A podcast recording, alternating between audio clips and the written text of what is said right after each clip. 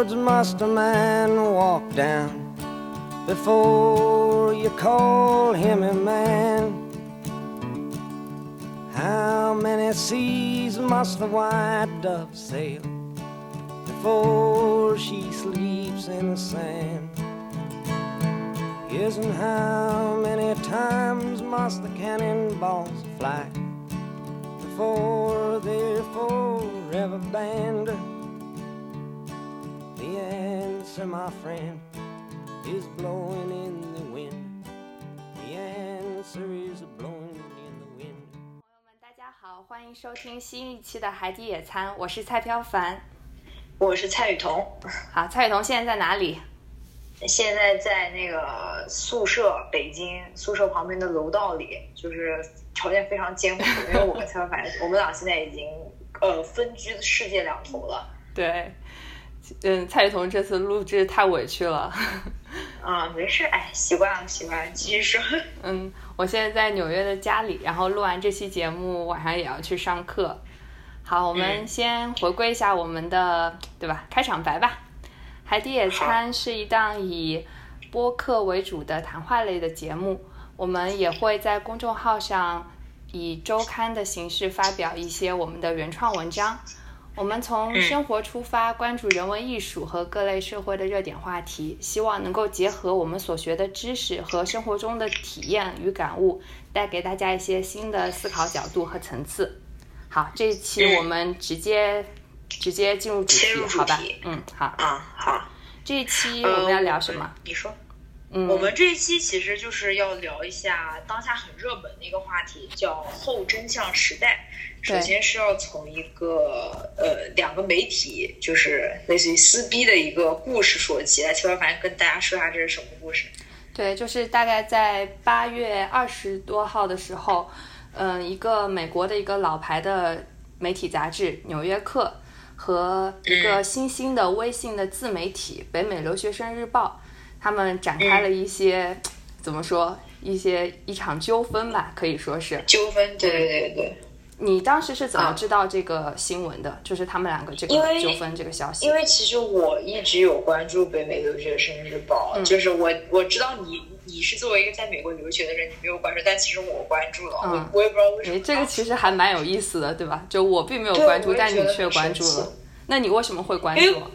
因为，可能因为当时就是有去美国上学的打算，所以我就会经常会搜索关于美国留学的一些信息，然后我就找到这个公众号，然后发现这个公众号就是推送特别频繁，它每天可能一一条主推后面跟着三四个、四五个副推，嗯，然后它的标题都特别的爆款。虽然说我个人很反抗这种爆款标题，但是有时候我真的也按耐不住那种好奇心，会点进去看一看。所以我这就是我知道《北美留学生日报》的一个缘起吧。然后就前段时间就八月份就发现他发一篇文章是关于专门 diss 纽约客的，嗯，然后觉得嗯哇这又发生了什么？然后你是怎么知道这个事的呢？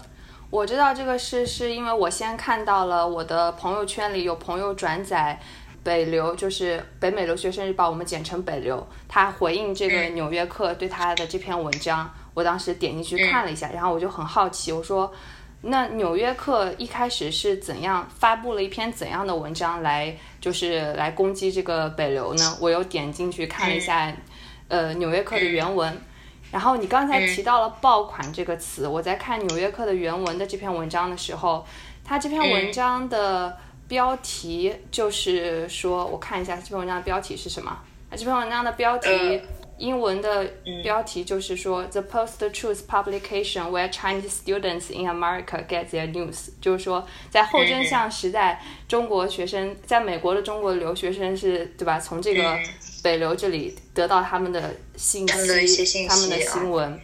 然后他们这个原文中也提到了“爆款”这个词，他们就直接用了汉语拼音“爆款”，把它标成了 斜体。但后面也给了他一个解释，就是说。Explosive style posts，就是说这些文章会有成百上千，甚甚至上万的点击量和浏览量，就是由一个爆款这个话题来引入。然后我又看了一下这个《纽约客》对北流的一些，就是一些攻击的点，可以说他们的一些解释或他们的一些定义。他们认为说北流就是一个作为一个新兴的一个。嗯、呃在 social media platform 就微信上吸引了很多的浏览量，吸引了很多的阅读量，嗯但是它是一个非常能煽动，就是比如说爱国主义情怀啊，或者是一些爆款啊，去发布一些没有经过认真核实的这样一个文章。所以你对对你对《纽约客》对北流的这个批评，你觉得你有什么看法？因为你之前也关注过北流。其实我之前我觉得他说的有一定程度上是对的，因为我之前关注北流，其实我但讲实话，从我的角度来说，我并没有把他那些文章很多是当真，我可能是当成一个娱乐去看，因为我觉得他写的很多就是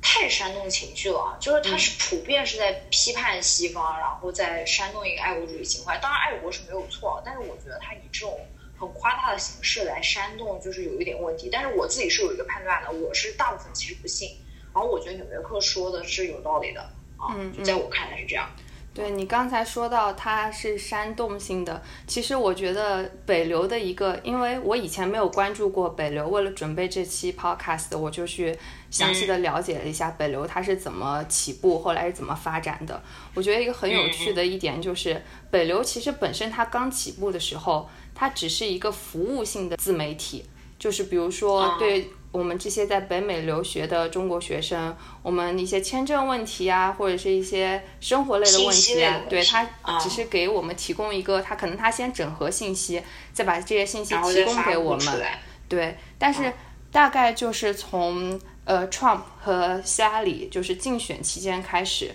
然后那个时候北流他发布的一些文章，他可能是截取了一些在美国当地比较偏右的一些。嗯，文章、新闻，或者是然后他整合这些信息，再把这些信息传输到国内，然后带着一些非常煽动性的一些标题的这些文章，一下一下子就能够获取很多的一些点击量。点击量我也就是回头看了一些他们以前发布的一些文章，包括当时竞选期间，他说啊，希拉里其实背地里就是杀过多少多少人什么之类的，啊或者当时前段时间很火的刘强东的案子，他说啊，就是啊用了一些。对，用了一些比较就是看起来比较色情一些的字眼，比如说什么鸳鸯浴啊之类的一些，用在他的标题里，然后他就开始获得了一些点击量，还有包括之前那个马里兰大学的一个中国留学生发表的演讲说。关于美国的空气是甜的，对，可能是这样子的一个情况，它渐渐的就是，嗯，由服务性的一个自媒体开始变成了一个用就我来从我的角度来看，就是把国外的一些，嗯，就是不是他们一手获得的信息和资源，而是二手获得的信息资源，对有选择性的去整合，再去发布，变成了这样的一个媒体。我的理解是这样子的。对，我也觉得，就而且他们，我们就是打开这个北美纽约时日报，我们来看一看，嗯，呃，就是最新的，就最新的几天的一个推送的标题啊，我来从这个标题来就是入手。好，他昨天上午推送什么？周杰伦你太坏了，你让蔡徐坤们怎么活？说好 不哭又看哭多少人？嗯嗯这是，然后周一他写的是一万中国人在日本失踪过劳死遭性骚扰，啊研究生制度有多少罪恶？然后还有周日是只要你出卖中国，学渣都能上耶鲁。就我觉得他们可能是把正常那种社会上的新闻，把它给摘取出来，然后就抓住一个点，可能会煽动起一个点，把它无限的放大，甚至给它扭曲，然后来做成他们的这样的文章。嗯，但是我其实觉得很奇怪的一点是，我不知道为什么会这么多人就是去看，去看到没什么，但有这么多人真的还会相信。就评论里面，他有特别多的评论，有的人是真的会觉得哦这是真的，但有的人可能是反驳他的，啊，就是我觉得这还是一个蛮奇怪的一个点。对，我觉得比较偏爆款的这些标题，可能也是现在就是国内自媒体，包括我们自己，就是虽然我们是一个才刚刚开始的自媒体，但当我们想去发布一些推送的时候，我们也会想着标题是不是要怎样把它改得更吸引人，眼球一点，。不可避免。对，哦，这是一个问题。所以，当你看到这种比较有煽动性的这些标题的时候，你是就是还是会好奇心去驱使着你去点进去看，但是你是那种就是纯粹娱乐性的去看吗？就是因为毕竟我基本是娱乐性的，嗯，就是像这种像北美留学生日报这种公众号，我基本是以娱乐性的那个就是心情去看，而且那是我就是说早年间会看，我现在是完全不看他们了。嗯，就是因为我早年间可能在自己还没有独立思考或者是没有形成一个完整的判断力的时候，可能是大一吧，大一大二那个时候刚从高中毕业，就本身对吧，就刚出那个环境，刚脱离高考那个环境，就对什么事物都是新鲜的。就那个时候我会去看，然后再过了大学阶段，就是可能大二三之后，我就再也没有看过，就没有认真的把它当回事了。嗯，啊，就是这么一个情况。对，然后。嗯，其实刚才说到，我们刚刚一直都是在说北流的这些，就是它一些比较煽动性的，它这作为一个自媒体，一些比较可能说比较欠缺的一些部分。但我同时也在想，就是北流他自己现在对他自己的定义是什么？如果说他现在自己对他自己的定义，他就是一个这种煽动性的、非严肃性的一个媒体的话。我觉得就是从某种程度上来说，他的这些爆款也无可厚非，因为他就是奔着爆款去的。他所要获得的可能就是一是点击量，二是通过点击量这个给他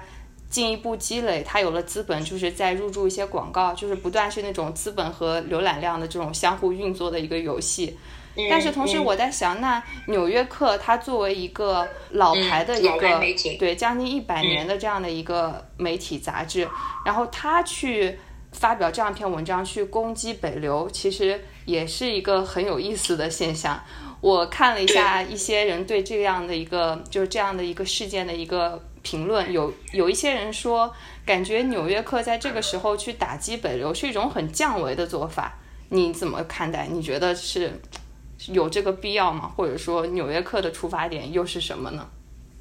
其实我一直觉得，纽怎么说呢？就是一家西方媒体，你去批评一个中国人办的媒体，我觉得就是有一点可能是啊，就是我自己的个人理解，我觉得可能是这个西方媒体它其实。本身对中国可能或者对中国媒体本身是有一个偏见的，嗯，要不然一个百就是说过过了一个一个近百年的一个这么的老牌的媒体，它有那么多的社会新闻，就是说不去做，我有那么多的政治啊、经济或者是全球那些问题我不去做，我为什么要偏偏拿一个中国的公众号上的自媒体去，嗯，说是，啊，就是我觉得他们自己可能本身就是带偏见的，因为就我的理解，我不仅仅是说 New Yorker。就是 N Y Times，我在看他们的光艺术评论上，我都觉得他们会带有一种美国中心的一个思想去写。就是我觉得西方媒体不可避免的会带有对中国媒体的偏见，所以他才会把这个事情给放大，特意来写一篇文章去谈这个东西。就我觉得两方都有问题。嗯。这对你刚才说的点让我想到了，我当时也看了这个北流，就是反击，因为他们的反应速度也很快，在 New York 的这篇文章发布之后，就好像第二天嘛，他们立马就发表了一篇反击类的这样一个文章。虽然说他们反击中的有部分点我不是很认同，这个我们之后可以再说，但是有一些点我也在思考，就比如说他们说当时他们接受这个采访时，他们所理解的这个。文章大概会是什么样子？New Yorker 有派人去采访那个北流的一个编辑嘛？就是说他们进行采访的时候，这种状态是什么样？但是这篇文章发表出来之后，却完完全全和他们预期中的不太一样，所以这让我有一点疑问。因为我自己本身没有任何媒体业相关的学习的背景，或也没有从业，就不像你啊，你有这方面的一些实习的一些经历，所以我在想，New Yorker 发表的这篇文章。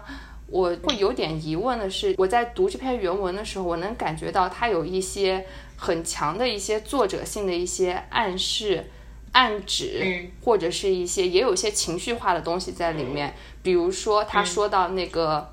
嗯，北流的一个。一个编辑吧，他家好像是在辽宁还是在还是在大连，记得不太清楚了。然后他说，嗯，就是 close to the border of North Korea，就是他会在后面加一句这样子的一句话。然后之后也会说说，Today it would be hard to find a Chinese student in America who doesn't regularly encounter college daily content intentionally or not。这些话也有一点。 作者性的情绪在里面不是那么的确实，因为我觉得虽然说对我偶尔也会看到有朋友在朋友圈里分享北流的一些文章，但我觉得还是很少的，而且我觉得北流的影响力也远远没有 New Yorker 提到的那么大，就是所以我在想，当 New Yorker 发表这样的一篇文章，它到底是一篇严肃的新闻报道，还是一篇带有一些作者性的一些情感的一种新闻报道？就究竟什么样的新闻报道现在才是才能算得上是严肃的，或者算得上是好的呢？如果带了作者性的情感在里面，它可能就有点更偏向于纪实文学，而不是新闻报道。新闻报道一篇好的，是不是应该事实客观？这是第一步。就是你读的话，你能更多的关注到你掌握到的信息是什么，以及这个信息的准确性是什么，而不是关注说这个作者他想传达的个人的一些呃意图，或者是他想把你的情绪化往哪方面去引导。我是这么看待这个，就是新闻报道类的，你是怎么觉得的？嗯。就是按照我的理解，其实怎么说呢？因为本身我其实有类似于媒体的一种就是实习的经历吧。就我刚开始在写类似的文章的时候，我其实完全是一个没有读者思维的人。嗯嗯。就是我我真的是非就是我觉得你做新闻报道，客观肯定是第一步。如果你特别是你做社会纪实新闻，你一定要保证把真相还原给公众，要不然的话，你做这个新闻报道意义何在？因为你就是想把公众看不到的事情给它曝光在一个公开的媒体上，嗯，但是就这就涉及到两点：第一，事件本身的客观性和写作者的客观性。写作者的客观性其实我我觉得很难保持，就是很难，就是很难去练就这一个绝对的客观性。因为每个人在写作的时候都不可避免的带有主观情绪。我之前也是的，就是我很很难去理解公众到底他们是怎么看待艺术的，他们是怎么理解这些东西的。我很难把自己就是。Put myself on others in others shoes 这样一个，嗯嗯，就是事情里面就非常的难，但是就是但是呢，就这就涉及到一个问题，你像刚才你提到的 New York 里面，它那些煽动性的话语，嗯，我觉得就是很明显的是刻意为之，因为本身保持客观性很难，就是如果你一个特别是一个很成熟的记者，他其实是能在客观性和主观性之间很游刃有余的去调换的，如果你明显看到这些这么。煽动性的语言的话，那肯定是一个，我觉得是个人主观性的一个原因。但是我觉得这就其实这样 New York 的一个做法，我觉得就是很违背他一个作为一个老牌媒体做新闻的一个人的一个基本的素养。这是我认为的，就是因为你做新闻客观是第一步，我觉得是这样。啊，就是你首先你肯定要考虑到客观是第一步，就你你首先你肯定你会要，因为本本身每一个写作者他是有自己的文风或者风格，但是你在。这个基础之上，你首先是要把公众想知道什么样这个事情的真相两个结合在一起去考察的。嗯，所以我觉得他们的做法，这个的确是欠妥。对对，我觉得你说的很有道理。我看那个北流就是反击 New York 的那篇文章，就是其中也有一些攻击的点，让我觉得其实其实是正中纽约客的下怀的。就是他用这些点去攻击、去反击纽约客，其实这些点正好是纽约客当时批评他的一些点。因为我觉得作为一篇反击性的文章，如果你是专业的拿事实依据来说话，应该只是两个媒体之间的对决，就是。一个是 对你从媒体的角度去出发来，对你只说你媒体的问题就可以了。对对，然后但是北流攻击的点，我看了一下他反击的那篇文章，基本上都是会联系到一些民族大义、家国情怀这样子的。是是，嗯，就比如说他回应说，这篇你对我们的这篇采访是六个月前的，为什么要在？香港问题现在这些局势出来的时候，在这个时候去发布，但是传统的一些老牌媒体来说，我查了一下资料，就是他们会在他们做完采访，一直到他们这篇文章最后发布，可以说六个月是一个很正常的时间，因为他们中途可能还要再做很多一些嗯 fact check，就是要去反复的核查一些事实，或者去核查一些更细节化的一些东西，所以。并不是像北流那样想象的那样，好像他们基本上以他们的那个推送的那个频率，仿佛几天就能出很多篇文章，所以他们这个攻击的点，我觉得有点站不住脚，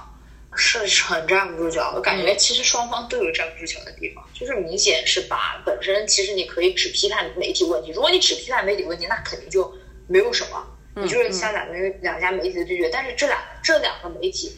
恰恰都上升到了民族大义上，这个其实就很明显的，我觉得一定程度上是故意为之的，就是双方问题都挺大的。我们刚才其实说到那个 New Yorker 发表的这篇文章的标题里面有一个 post truth，就是后真相，对对后真相的这个概念。我们但我们到现在就是还没有解释什么是，还一直还没说，对对，还没有说到这个事情。嗯，然后我们要不要先解释一下这个？来解释一下吧，就是呃，我来解释一下吧，就是后真相时代，其实这个词在近几年。嗯，就是比较流行嘛，特别是在那个特朗普当选之后，嗯，能听到吧？我能听到，我能听到。就是就是二零一六年的时候，就是牛津英语词典把后真相这个词列为列为年度词汇，它的意思其实就是说，就是把它定义成诉诸情感及个人信念，较陈述客观事实更能影响舆论的一种情况，就是类似于通俗的解释就是。并不是真的真相，而是经过人为的第二次的那个梳理和改造出来的一个真相，就加入了个人情感，呃，类似于伪真相吧，打双引号的真相，也不能说完全是伪真相。这个就是所谓的后真相时代啊。对你刚才提到了伪真相这个词，所以我想进一步说一下，我觉得后真相和伪真相的区别，因为嗯，有些人可能认为说后真相这个词。虽然说它其实它不是一个很新的一个词，它不是一个很新的概念，就是它最早的时候，其实好像是好像是在我查了一下资料，在一九九二年，就是当时，就是它是第一次被使用，当时是被一个呃剧作家，他用在一一篇。就是一个杂志叫《Nation》，一个 magazine 里面，他当时写了一篇关于 Persian Gulf War，就一个海湾战争。他当时说，We as a free people have freely decided that we want to live in a some post-truth world。他当时第一次用到这个词，所以这个词其实它并不是一个很新的词，但它现在变成了一个很火的词。就是嗯，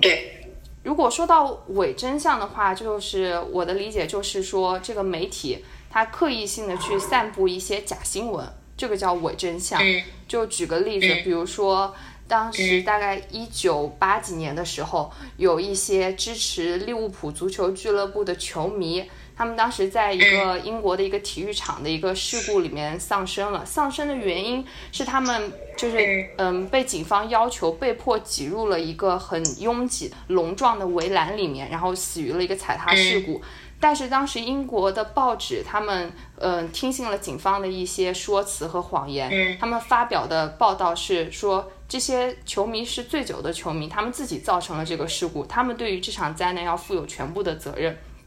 就是这是完完全全出出现了黑白颠倒式的这种新闻的报道，我觉得这是伪真相，嗯，后真相可以说比伪真相我觉得更复杂一些。就是他可能一方面他是有意识的去选择披露一些怎样的一些点，另一些点可能他去把它隐藏了，他也不是完完全全的去捏造一个虚假的一个新闻消息，但是他同时他非常能抓住。群众痛点，我觉得对，或者说痛点或者是嗨点，大家的这些情绪化的点在哪里？哪些部分是比较容易煽动起来，或者是能被调动起来的？然后他就去直击这这些点。所以我觉得后真相就是可能就比伪真相更复杂。复杂，对，因为他参加了很多就是个人情绪吧，我觉得就是。我之前就是在那个有一本书叫《今日简史》，嗯，就跟《人类简史》《未来简史》是一套的。然后那个作者其实就是说，他觉得我们就人类其实一直生活在后真相时代。就我们在信息不发达的时候，我们其实是被蒙蔽的，对吧？嗯。然后，但今天其实又是信息爆炸时代，比如说微信、微博，嗯，然后还有什么知乎啊、豆瓣啊这种东西，就是在这种信息爆炸时代，大家又只相信符合自己价值观的事实。所以就是因为有这么多的人，有这么多不同的价值观，然后加上又有这么多的自媒体，那都是所以说这种个人情绪化就会特别的大，就造成了这种后真相的一个很复杂性。因为你加入到私人的情绪，这个东西就肯定不是绝对客观的。对你刚才说的这些各种媒体的泛滥，自媒体，对我觉得其实也是。就是为后真相，就是让这个事情变得更加的复杂。因为你过过去的话，就像我刚刚举的那个例子，就是只有主流的机构、主流的报纸，他们才有这个权利去操纵新闻和信息，对对吧？就比如说像我们小的时候，大概就家里订几份报纸，能获取信息就是通过不同的报纸。但是现在，任何人都。都有这个权利了，都可以这么去做，可以是你我他，就只要我们有，而且就是社交媒体的账号、f a c e b o o k WeChat 这就这些，就是所以导致现在冒出的就这些后真相的新闻也好，谎言也好，真相也好，都混乱混乱无序，他们都全部杂糅在一起。堆在一起，对，就是使我们的怎么获取信息、怎么辨认信息变得更困难、更复杂。对，我觉得是这样，因为你像，就是现在我们首先这么多自媒体的出现，其实也有涌现了很多的这些网络博主嘛，他们都类似都是自媒体玩家，对吧？就相当于他们在做的事情，实际上就是一个输出个人价值观的一个过程。嗯，就是你会接触到这么多不同的个人价值观，你自己又是一个独立的个体，这样子会。就是说，让那种完无法独立思考的人，或者是对这个社会局势或者对世界没有一个完整的判断的一个人，就是会造成一个，我觉得是一个失落和迷失，就迷失在这么多的信息里，我到底该相信谁？我到底该怎么做？嗯，我觉得是的确非就非常的复杂吧，因为涉及到人的，就是说每个人的心理了。就比如说，刚才说到这些爆款，就是为什么能这么有煽动性？就比如说前段时间那个。亚马逊雨林被烧，然后可能有一些国内的自媒体会发表一些标题说亚马逊雨林都要被烧完了、烧光了，可是这些西方媒体就就都视而不见什么东西，然后他们再把这些新闻编辑之后发表到国内去，然后。可能国内的一些一些在网上看到这些新闻的人就会转载说，嗯，现在的这个环境遭受了这么大的创伤，你们这些西方的媒体为什么视而不见？我当时就觉得有点奇怪，就就是说，首先就这些再去把这些新闻带入到国内的这些媒体，他们本身不是新闻的一手获得者，并不是说他们自己本身有记者在这些前线去采访或者是去计时。而他们也只是有意识的去选择，比如说他们有可能有编辑在海外或者在国内共同合作去收集这些信息，再整合再传输到国内。所以在可能在墙内的，就是观众、听众或者是读者，就会很容易被这些再经过整合的信息所影响。就其实这种社交媒体的这种发达、这种泛滥，反而把。大家的世界弄得很支离破碎，就是它只是折射，或者是有选择性的去放大一些，而我们好像变得反而仿佛我们获得信息的方式变得很发达、很便捷，但其实仿佛我们也变得很被动，就是很无奈，是不是？对，就是你看似好像我们的信息就是四面八方都能来，感觉这是一个信息唾手而得的一个时代，但是你会发现。就你自己反而被困在了这个圈子里，嗯，就是你好像每天我们刷刷朋友圈、刷刷公众号，就是我们全部的信息来源，就是可能我们完全没有走到外面的世界去看它到底发生了什么。我觉得这是其实是一个蛮糟糕的一个情况吧。就其实包括我本人，就是我生活在网络时代的这样一个人，就是这么多自媒体的一个时代一个人，就是我也是这种很少再去观察，就走出去去看看到底是什么情况的一个现状了。你觉得这跟现在国内媒体的环境比较糟糕，是不是也有很大的关系？你觉得是怎样？我觉得怎么说呢？国内现在媒体的情况吧，就是我其实，在前去年啊前段时间，就可能春天的时候吧，就是有听过一个很有名的一个媒体人，他说的一句话，就是具体是谁我就不说了。他就是他说的话其实特别启发我。当时有一个人问向他提问题，就是说。啊，你是怎么看待现在的有些媒体，他们是为了爆款而去做爆款的这样一个现状？嗯，然后他就说，媒体现在媒体业，特别是现在当下的一个媒体业，本身就是一潭浑水，就是每个人做每个人的事情，你保持自己的思考，你保持自己的价值观，不要去在意他们就可以了。我觉得他这点说的很对。国内现在媒体行业的确是非常的乱，嗯，但是本身就时代的发展，包括科技的发展，你是不可避免的会带来这些东西的混乱。就我们从艺术行业这样去，我因为本身学艺术的嘛，我就看现在艺术的发展也是这样，就是你五花八门，什么都有，人人都可以做艺术家，就像现在你人人都可以做自媒体，媒体这个事情已经变得相当高大上了。我们也可以做，对吧？对呀，我们现在也是自媒体，其实我们在做 podcast 也是在做一个价值观输出的一个事情，但是我们其实还是尽量保持客观吧，我觉得。嗯，你刚才说到就是就是你是。就对你现在怎么获取信息会有一些反思，对吧？就是我觉得对是很大的反思。嗯，我看到大家对北美留学生日报就是成为一个非常受欢迎的一个公众号，也会提出一些想法，说那你们这些在美国读书的留学生，究竟是怎么获取平时的一些新闻啊、一些视频也好，或者是一些信息也好？就是说，你们就是从北美留学生日报这样的媒介去获得信息吗？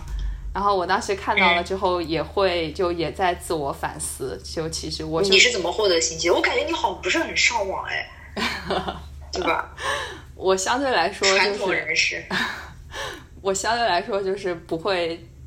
不就不太会通过网上冲浪这种方式去获得信息。嗯，但是也会啦，肯定也会。就是主要的就是可能就是社交平台，比如说朋友圈什么的。但是我如果看到了就是比较有煽动性的一些标题或这样的一些文章，我一般是不会看，因为我知道况也不是说全都是这样的情况，但大部分的情况都是你看到它实质的信息和它实质的内容，就是会觉得你我会觉得很怀疑，就是越是这样子有煽动性的标题，就越会给我敲一个警钟。就越会让我以一种审视的眼光去看它的内内容，但我又没有这个能力和这个精力再去进一步去核实它的内容，或去和别的媒体去做比较，所以我我干脆就不看，就是，所以就可能这个也也是我自己比较欠缺的一个地方，就是我就是对获取信息方面就是惰性会比较大，就是我一旦有了一些怀疑的眼光，我就压根就不看了，所以。就我从来也没有关注过北美留学生日报，直到这件事情出来之后，我才去了解一下这是一个怎样的自媒体。嗯，其实北美留学生日报，我有时候特别不明白一点是，嗯，其实我觉得他们的主创人员，我觉得应该也是有一个价值判断的，就是他们发了很多东西，明显的那个是我，我觉得每个人的想法不一样，这个是应该尊重，但他们有些东西发的是。我觉得可能是完全错误的东西，嗯，我不知道你，其实我觉得你做自媒体，每个人想法不一样嘛，你大家都嗯不同，我尊重你的价值观，但是我觉得你不能发错的东西，就不能发绝对不正确的东西，就是那种东西，其实我觉得是应该完全杜绝的，就是这也是我对北美留学生日报的一个非常大的困惑，比如说他们究竟是为何驱动的？你说的错的。就是是指事实上是错的吗？还是价值观上在通过你的价值观？价值观是价值观，我觉得价值观是扭曲的，就那种情况。哦，就是很明显，你为什么要发那种？就是为什么要发那种东西给留学生看？或者是你本身留学生，我本身留学生，我们本身在美国，假如像你们这种留学生啊，嗯，本身在美国或者在英国这种地方就已经是一个那些异乡人了，就你本身就不是一个局内人了，你还会发这种？再把你扯扯出那个圈子的这样一些话题，我觉得或多或少对人的心理都会造成影响吧。我也不是说让大家要多努力的去融入一个西方的社会，我觉得至少你要保持一种审视和客观的状态，因为毕竟美国就拿美国来说，它本身就是一个像那种种族的大熔炉，对吧？嗯，我觉得就是感受这种种族或者是文化上的一个差异和冲突，应该是由你自己亲身经历去去体验的。嗯，然后我就觉得北美留学生日报的这种行为是我非常觉得就非常困惑，你为什么要对一个本身留学生这样一个其实很难立足的一个群体，在做这样一些思想价值上的一些一些就是说一些煽动？难道做的不应该是说让我们要其实要去尊重这样的不同的文化的差异吗？就他明显做的不是说尊重，而是说让你去反击反击美帝美帝资本主义这种情况，我觉得有就非常难理解。我觉得，嗯，就是回答你刚刚的问题，我觉得可能人的想法以及他愿意接受什么样的信息，愿意去阅读什么样的信息，也会受到他所处的环境去，嗯，去左右或者去影响。因为可能我在国内的话，嗯，就是打个比方，可能我对这种带一些爱国情怀的这种煽动性的一些文章，我不屑一顾，就会觉得说这个标题很明显的就是很。很差劲的一些，很煽动的一些，但是可能如果说我在国外，比如说我在美国，我作为一个就像你刚刚说的异乡人嘛，就作为留学生的一个群体，这个时候我唯一能够确认我自己身份认同的就是啊，我是一个中国人，嗯，所以说在这样的一个环境下，我对自己的本身的根源、我的文化、我的母语这种依赖性会非常的强。所所以说，也不是说每个人都是这样啊。但是我觉得大部分可能会是这样吧，所以这个时候你的个人的心境，你的对一些你期待看到一些东西的这种判断力，都会受到一些改变。可能这个时候，如果你自己又缺乏嗯思考，或者去获取信息，或者说压压根说你就把这些信息当成一种消遣式的去阅读，它又有这样的一些标题，又有这样的一些字眼去刺激到你的这你的这些点，你可能就会愿意去阅读它。对，所以说这个后真相时代就更复杂了，就涉及到每个人、每个读者的所处的环境，然后每个媒体的立场，然后每个自媒体的价值观，所以整个社会就是非常的复杂。我觉得，呃，就是大家反正还是努力要保持一种独立思考的能力吧。就是你可以去阅读任何的新闻，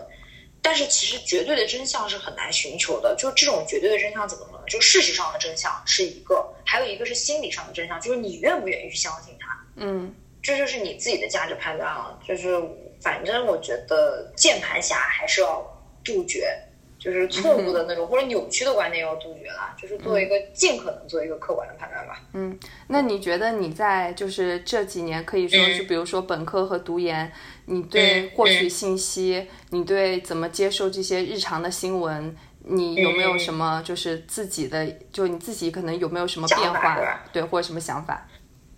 就是我其实，在高中的时候，我当因为高中的时候，当时其实都在准备高考嘛，大家都没有时间去玩手机。那个时候微信公众号其实也不发达，微博也刚刚才做起来吧，我觉得做起来不久。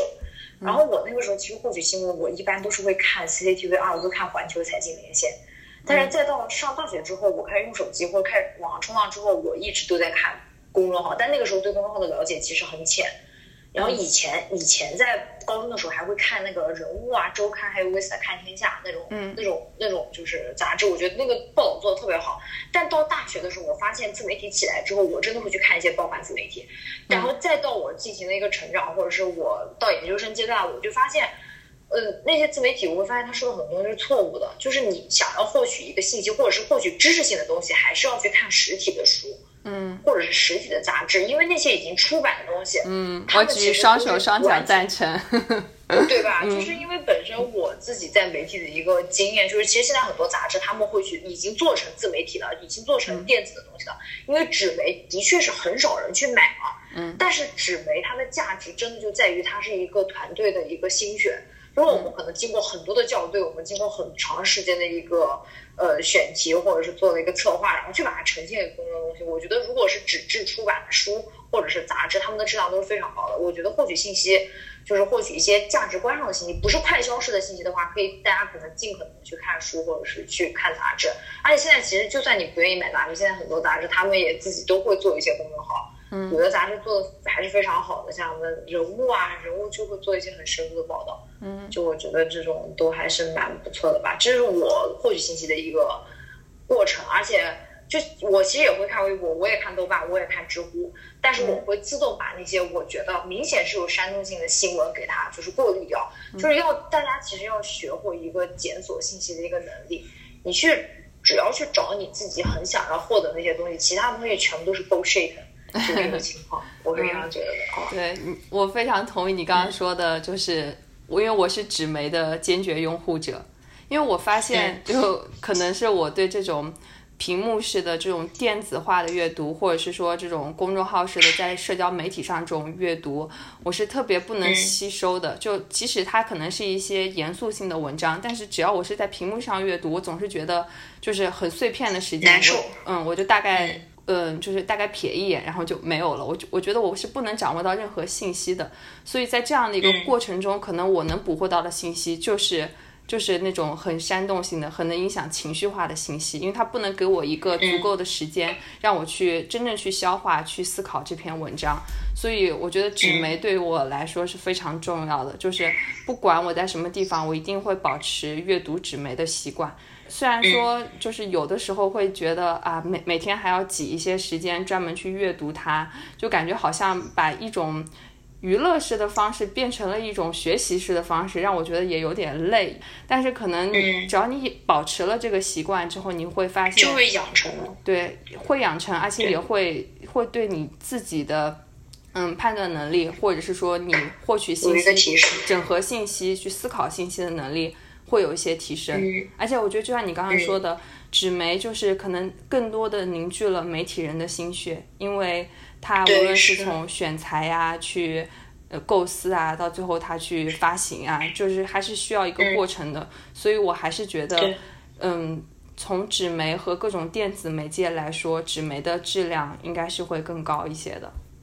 嗯，对，就是相对而言，纸媒的质量的确是最高，就更高一点。但是我们也就不能否认，那个电子媒体，就是说它。完全的不好，就是我觉得还是要相对的来看吧，因为毕竟现在很多纸媒都做成自媒体了。不过就光书籍这一方面来说，就如果想获得那种呃成体系的知识的话，还是看书比较比较好。就提到这个纸媒的问，就提到这个媒体的问题，就是我想到了一个电影，就是之前获得八第八十八届吧，应该我没有记错的话，第八十八届奥斯卡的那个，就是说应该最佳影片的那个。呃，得奖的叫《聚焦》，不知道你有没有看过？我看过，我看过，嗯，对吧？那个时候就是应该是讲一个很老牌的媒体，叫波士顿环球报，然后他们是呃一直在就是很认真的在就是说探索，就是说找一个事情的真相。那个真相，那个事情是就是讲当时的那个主教吧，嗯，就是一个教堂那些很多人他们去就是性侵那边的孩子吧。嗯，我觉得其实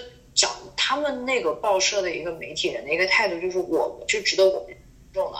就是它有其实有分成很多不同，没有一个固定的主角，然后每一个记者都是主角，他们的那个线索就是一直在坚持不懈的在探索真相的这个态度，也是我们应该去学习的。就是在这么多的自媒体和这么多的纸媒之间，就是你其实要保持一个好奇心，你保持一个啊，我对世界的好奇心，我今天想获取什么样的知识，那我就去看什么样的文章，我要有一个求真的态度。如果你有这些东西的疑问的话，那你可以，你可以去，你可以找到他们，你可以给他们留言，或者是你。就直接对这种东西面试不管，去认去找那些真正客观有价值的东西，就这样一个情况，我觉得就可以学习。你就每个人要保持，我记得我教授跟我说过，每个人你要保持一个类似于记者的一个态度，不管是你学习还是做人的一个过程之中吧，就是你要有个好奇心，保持好奇心的同时，也要保证你的立场客观，不要受一些煽动性的东西的动摇。嗯，对你刚刚说的聚焦，我对这部电影印象非常深刻。就尤其是它里面的一些群戏，我觉得拍的非常精彩，因为它这个专栏的成员，他们要去深究这个事件的真相，他们就是每个人都有他的分工，有去走访受害者的，有去图书馆查阅资料的，有去和律师和心理咨询师反复沟通交流的，就他们每个人都有他的分工，而且就是完完全全展现出了一个非常负责任、非常有态度的一个。媒体他们是怎样去深挖这个新闻的？感觉这这个现在在当今的这种后真相时代，实在是太难了太难能可贵了，是不是？对，是非常可贵。其实我们就讲到这么难能可贵，其实也不能怪现在的媒体。我觉得就是可能什么时代就会有什么样的事情吧。就是毕竟现在可能环境这么复杂，就是如果是媒体为了运营，或者是各种很客观的原因。就是感觉他们其实有一部分也是被迫吧，就是对吧？就是可能读者和和那个本身媒体自身，就是大家都有一定的问题需要去改进。嗯，就是所以说，在这种比较混杂的这种全球化和后真相时代，就大家能做的其实就是一个独善其身嘛。就是虽然说我们都是世界公民，就是可能全球的问题我们不不可避免的都已经参与在其中了，因为大家都是一个组成这个事件的个体嘛。嗯，但是独善其身怎么说呢？就是这个词两方面看待吧，就有贬义有褒义。褒义的层面就是，呃，保持自己的态度，独立思考。就还是那句话。嗯，好，我觉得你刚刚的总结非常的好，我们就可以在这里结束了。好，还有没有什么别的想说的？哦，就讲到这里，就最后我们讲完这个事情之后，讲完这个关于媒体的一个问题之后，我觉得可以推荐一个我觉得就做的非常好的一个新闻网站，好，就是叫 ProPublica，嗯，就是 P R O P U B L I C A，它是一个非政府、非盈利性的在线新闻网站，是零八年的时候在纽约曼哈顿区建立的一个。它一开始是致力于就是关于公众利益的一个新闻报道。然后它的名字其实最早出自于拉丁语的 Pro Publica，意指为了人民。然后这个网站的创办人就非常有趣啊，他们两一对夫妇就每年自己投入一千多万美元用于这个网站运营。就是他们会聘了很多那种大牌的老牌的报纸的主编去帮他们去做这个事情，然后之前也多就是有很多那个普利策奖的得主就在里面给他们写报道，就我觉得这个新闻媒体还是蛮不错的，大家可以去关注一下，叫 ProPublica 是美国的一个媒体啊。嗯，它主要就是一些。时事新闻类的一些报道，对时事新闻、社会报道，就是什么就各种吧，什么都有，有深度的调查性报道，然后就是数据新闻啊，还有各种各样的东西都有。好好，嗯，我有时间也会努力看一看。你可以看一看，努力看一看。然后最后总结一下，就是，呃，其实自媒体时代不不，我们不否认自媒体的，呃，就不否认自媒体的存在，但是也不是说拥护任何一个媒体或者怎么样，就是。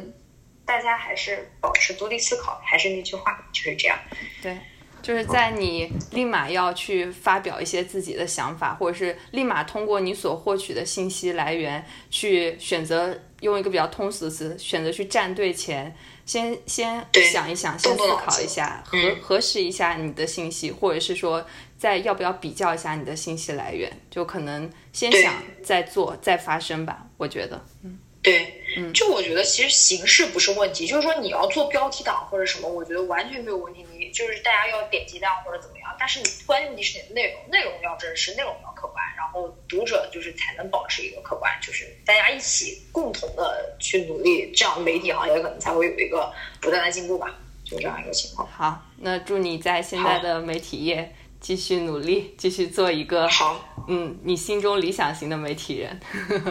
好，嗯，我还是对媒体业还是抱有很大的美好愿景和希望的，就因为这个行业其实很有意思嘛，就是毕竟你是在不停的挖事实，或者是挖一些知识性东西提供给大众，就自己也会在创造价值啊，就这样。好，加油。好的，嗯，行，好，那我们这期就聊到这。谈话结束了。好，好，那我们下期再见，拜拜。好，拜拜。times must a man look up before he can see the sky? Yes, and how many ears must one man have before he can hear people cry? Yes, and how many deaths will it take till he knows that too many people have died? The answer, my friend, is blowing Three.